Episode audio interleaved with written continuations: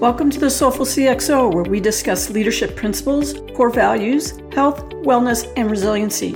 I'm Dr. Rebecca Wynn, the founder and the host of the show. Do you have a topic or guest you would like to be featured on the show? Would you like to be a sponsor? Please reach out to me on LinkedIn or email me at rebecca at soulfulcxo.com. Please go to our partner, Cybersecurity Tribe, for weekly show recaps and other resources. Listen and subscribe on your favorite podcast app. Now sit back and enjoy the show. Welcome to the Soulful CXO. I'm your host, Dr. Rebecca Wynn. We are honored and pleased to have with us today Dr. Ann Cavoukian. She's recognized as one of the world's privacy experts, served an unprecedented three terms as the Information and Privacy Commissioner of Ontario, Canada, is creator of the Privacy by Design framework, which has been translated into 40 languages. Privacy design has been included in the EU General Data Protection Regulation and other countries and states' privacy laws and regulations. She's executive director of Global Privacy and Security by Design Center, author of two books, has been in too many publications for me to even count. a highly sought after speaker and advisor, has been awarded numerous awards in cybersecurity, privacy, data, security, technology, AI, leadership, and lifetime achievement. And my friend, mentor, the queen of privacy and global awesomeness. Welcome to the show. Thank you, Rebecca. You're far too kind. As we talk on the show, we talk about privacy by design. That's what you're well known for in creating that framework. But not all everybody in our audience might be really familiar with what that is, what's the principles. So, can you briefly tell us what that is and why do you think about creating it? It was so interesting. I was um, appointed privacy commissioner in uh, 1997. And when I first started, what was really interesting was you see, I'm not a lawyer, I'm a psychologist. I studied psychology and law, but my background is very different. And so when I first started, I noticed that the approach the office took to privacy issues was always after the fact, after the data breach, after the privacy infraction. You apply the law, regulatory compliance, and that's very important. But I wanted something proactive that could prevent the privacy harms from arising. I wanted a model of prevention, much like a medical model of prevention. So I created Privacy by Design literally at my kitchen table over three nights, and then took it in the office and sold it, so to speak, to all my lawyers. And eventually they got on side because I was saying it's not one versus the other, it's both proactive measures to try to prevent the harms from arising. You know, privacy measures we could bake into our operations, bake it into the code, into the design of your operations. That complements regulatory compliance, which comes afterwards because there will invariably continue to be data breaches and privacy infractions. So this took off. And in 2010, privacy by design was unanimously passed by as an international standard by the International Assembly of Privacy Commissioners and Data Protection Authorities. So then it really took off. It's been followed all around the world, translated into 40 languages. Actually, it's 41. It was just translated into in Mexico last week. So it continues to grow. And it's all about win win. You do privacy and security, privacy and data utility, not one versus the other. Well, that's awesome. And I do like that positive sum attitude because that resonates throughout leadership. You know, today we talk a lot about healthcare, especially after COVID 2020. We talk about data and, and, and keeping data in perspective and how we use that. I know you have great thoughts upon that, and you, you also had a lifetime thought about that and how you could do that in leadership. Can you explain to everybody a little bit about how your viewpoint has come from not only a personal perspective and what happened with you in healthcare, but then, then how it translates today and how we're doing passports and vaccines and things along those lines? You know, what permeates through all of this is my rejection of zero sum models. Zero sum means you can have one interest versus another, win, lose, public safety versus privacy in the case of, of COVID. And that's what I object to so strongly.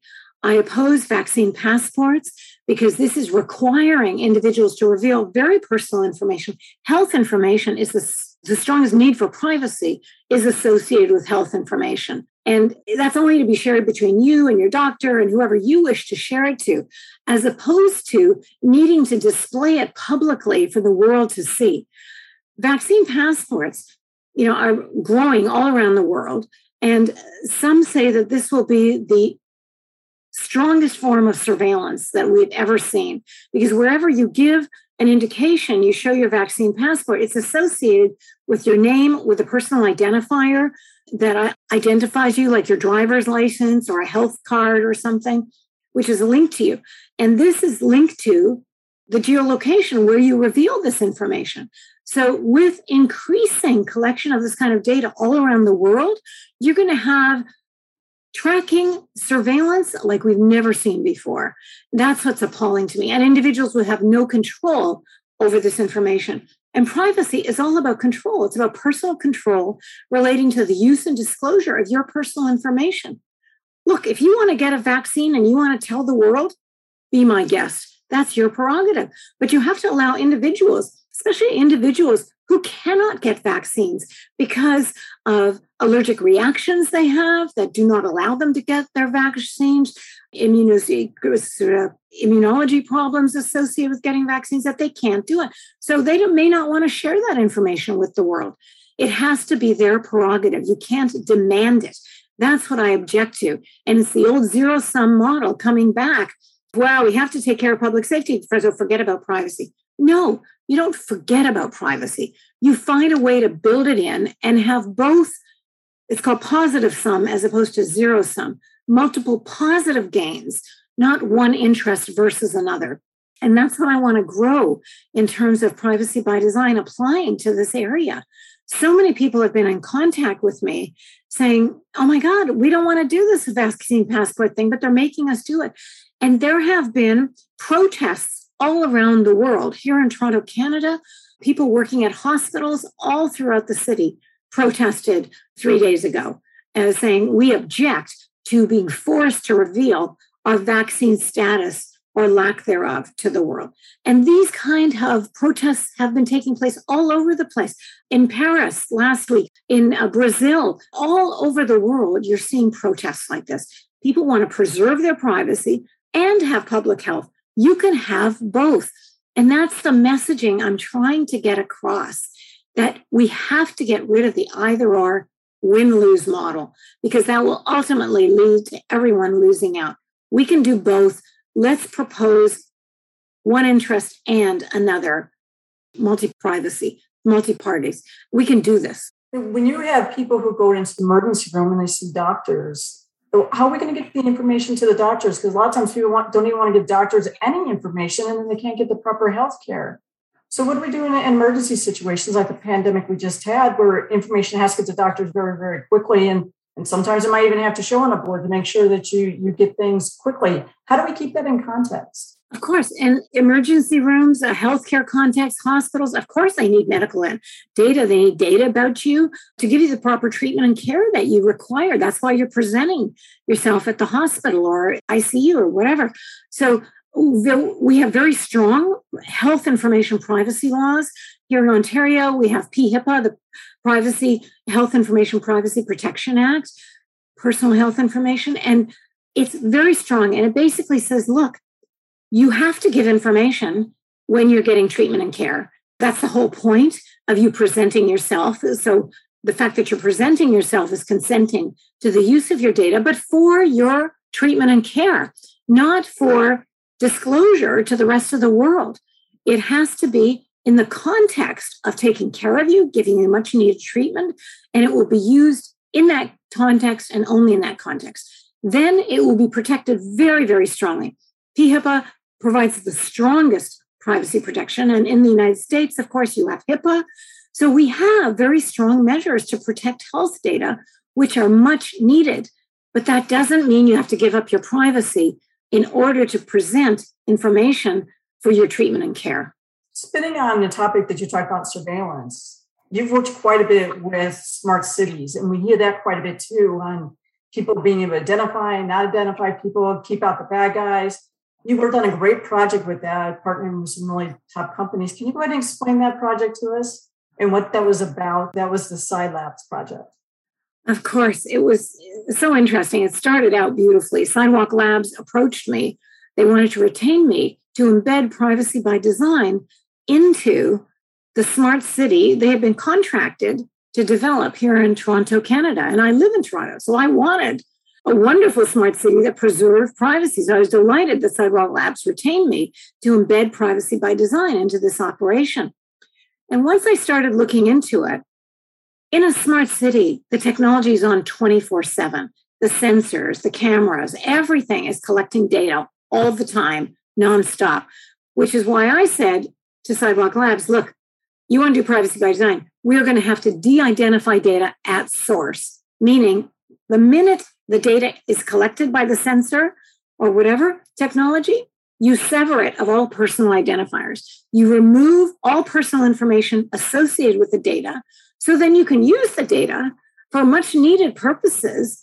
And it'll be very invaluable for you know formulating how the smart city is going to operate, et cetera.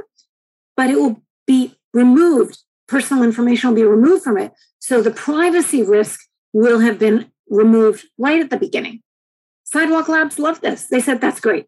We like that very much because then we can tell people look, there's no privacy risk associated with what we're doing, with all the massive amount of technology we're putting into the smart city. Win win. And that went along fine until Sidewalk Labs got criticized by Jim Balsillie because you know I think he wanted a part of the operation. He didn't have it. So he was criticizing Sidewalk Labs, not so much for the privacy things, but just for everything. So I remember the board meeting I attended with Sidewalk Labs and their partners. And what they said was, look, and this was what really concerned me. They said to the IT companies in the board meeting who were part of the smart city operation, they said, look, we encourage you to de identify data at source.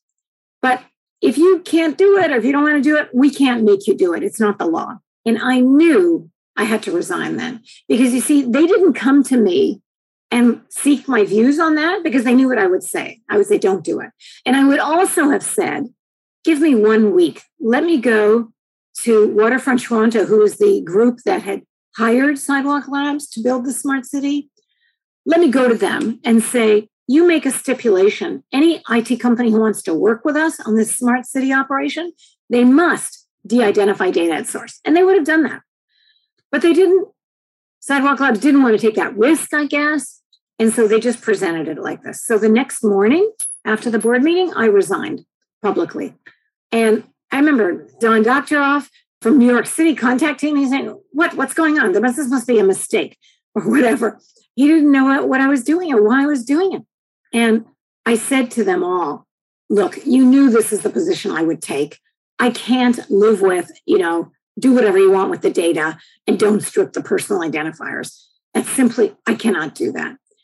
The good news was after I resigned, first of all, you would not believe how many media interview requests I had from all over the world because no one could believe I was resigning from such a fruitful position they didn't believe I was doing. So I had all these interviews. But the best part was Waterfront Toronto, which was the organization that retained Sidewalk Labs, they approached me directly and they said, Come work with us. We believe in what you're saying. We want everything de identified at source. Come work with us. So you see, this is the thing with smart cities. You can do privacy embedded into the design of the operations of the smart city. So you can have privacy and all the smart city functionality that is being developed to make the city operate more efficiently, etc. You can do both. It's not the dated zero sum either or win lose model. Get rid of that and do both. And now I'm working on some other operations relating to smart cities. I'm on the International Council of Smart Cities. So this is the messaging we're advancing. And Sidewalk Labs and that whole smart city operation has died, gone away. I love that story because one of the other great leadership truths it says is we have to live your truth and don't allow yourself to be compromised. And because you stuck up for that, we saw all the great things that come from that. I mean, worldwide now, you even have a bigger viewpoint on that. I know you talk about it daily about smart cities, de-identification, and give you a bigger platform on those lines. And other cities around the world who are doing smart cities have sought out your counsel on how to do that. Great point for all our readers to go ahead and learn that. Do the right thing always. Privacy by design, don't compromise on it. One of the other great things I know you talk about, because we hear about this quite a lot on developers and how developers get beaten up all the time that they're not embedding security and privacy by design and by default. Do you think that's a fair criticism that developers are just being lazy and, not trying to do a good job? Developers have to get connected with this. They can't say, well, it's not what we do. You have to do it. If you don't have the talent or the expertise to do it, retain somebody. I've worked with so many companies who at the beginning say, this is too complicated. We don't know how to do it. And I say to them, it's not that complicated. If you're collecting personal information from customers, from citizens, from whoever, get their consent. You need to get their positive consent at the time you are doing the data collection. That way, you win, they win. They know how you're going to use their information. They've consented to it, which frees you to use it in the ways intended. Then again, it becomes a win win and it builds trust like no other. There's such a trust deficit right now. And if you want to build trusted business relationships, you have to get into this consensual model involving your clients, your customers, etc. And once you do that, you're golden because they will trust you. You will retain their business. It will attract new opportunity. It's a true win win. We can do this, but we have to get companies on side to realize that it's not that big a deal. And then what I say to them, the other thing you should do is develop a data map. And they look at me and they say, huh? And by that, I mean, often companies will have consent for the initial primary purpose of the data collection. Right up front, they get consent, company's happy, fine. But then that com- that information is retained within the company, and often it flows to a multiple number of different departments who may be exceeding what has been consented to in terms of data collection. So, what I urge companies to do is develop a data map, flow, watch, uh, create a flow of the data throughout your organization, what other departments it may go to, what additional uses it may be exposed to, and if there are additional secondary uses, then flag them and go back to your customers and say, oh, we have the secondary use that we would like to use your data for. We think it will benefit you in this manner. Could we please have your consent for this uh, additional use? Customers love that because you're going back to them for consent. They always say yes. That's what I'm told by companies because they now trust you that you're going to go and approach them if new uses arises. So again, it grows the win-win model with the data map and it also protects you as a company because you're retaining the positive relationship you've developed with the customers and in fact you're growing that. So there are so many ways to do this in a win-win manner. Is privacy by design more of a legislation issue? Is it a technology issue? Is it a people issue? What do we do to, to make it a better future? It's great if it is embedded in technology, in the law, there's no question. And laws all around the world are actually up, being upgraded as a result of the General Data Protection Regulation that came into effect in the European Union in 2018. That includes, as you know, my privacy by design, and privacy is the default, one of the essentials of privacy by design. And when they included that in the law, countries all around the world wanted to upgrade their existing laws because they may have had what's called essential equivalence with the previous law in the EU, which they want to maintain and preserve because there's so much business that they can engage in with the EU. So when the law was strengthened in this manner in the GDPR, including privacy by design, then countries all around the world started including privacy by design into their operations. I just heard from Brazil a few months ago, they have a new uh, privacy law which includes privacy by design, and they want to get my views on it and things of that nature. So we continue to upgrade existing laws with privacy by design. But don't just leave it to the law, embed it in technology. I always say to people, it's great to have the law, but you know, some of my colleagues, former commissioners, have said laws only t- reach the tip of the iceberg. The majority of the privacy harms remain largely unchallenged, unknown, unregulated because they're being done through social media, all kinds of online connectivity. We don't get to it. So if you embed privacy directly into te- technology, bake it into the code, make it an essential component of your operations, then you don't have to worry about it. You can't forget to do it. It's always present. It has a very pervasive effect that you don't have to oversee all the time because it's always there, baked in, always in effect. And that's why I say don't rely just on laws and regulatory compliance. bake it into the code, into the technology, into the design of your operations, into your policies, and you will get a much better win win outcome. And we thank you for, for sharing your leadership insights, sticking to your core values, and your passion for the industry.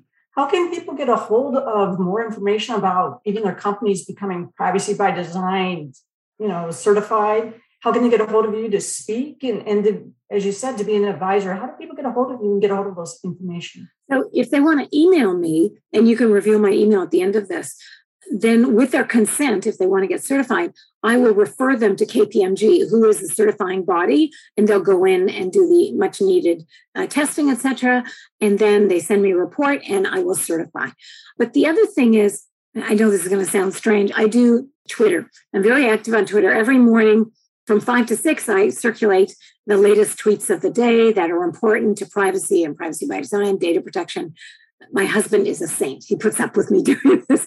But I want to share all the news, especially coming from Europe and abroad. There's so much going on. So you can follow me on Twitter, and I'm happy to do to respond. But the last thing I, the message I want to leave with people is don't give up on privacy. I know so many people say, oh my God, there's just too much going on, too much surveillance is taking place. You know, just give up on it. I remember somebody tweeted me and said, Lady, that ship has sailed. And I tweeted back and I said, then get another friggin' ship. You don't give up on privacy. Privacy forms the foundation of our freedom. We must have free freedom, free and open societies. Please, we have to. We can't morph into China with social credit scores abounding. My God, we need our freedom. In order to do that, we must preserve privacy. And we can do this. That's what I want people to know.